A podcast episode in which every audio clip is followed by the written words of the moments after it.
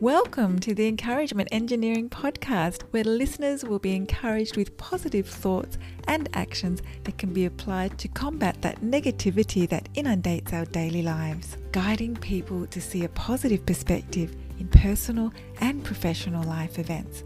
Now, here is your host, Bob Brum, the Encouragement Engineer. Hello, Bob Brum here, Tampa's Encouragement Engineer, offering you another encouraging quote. Someone once told me not to bite more than I could chew. I said I'd rather choke on greatness than nibble on mediocrity. This is an example of choosing action and possible positive outcomes no matter what the cost. Mediocrity is too common. Why do we want a C in school when we can have the ability and opportunity of an A? Many times it is because we do not want to do the work necessary for the possibility. That's not living, that's merely existing. The opportunities in life, the excitement in life, means you do things necessary for that opportunity and you will shine and achieve many things. Look at the greatness of the positive outcome. Mediocrity is a choice. What will your choice be?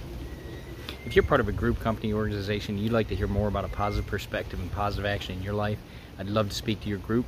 Feel free to contact me at bobbrumspeaks.com or email me at contact at bobbrumspeaks.com.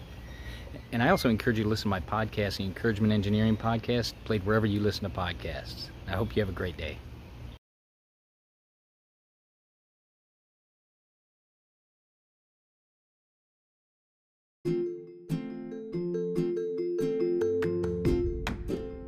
Thanks for joining us on the Encouragement Engineering Podcast. To learn more about the services Bob provides, please visit his website at bobbrumspeaks.com for more information. And please feel free to share this podcast to your friends.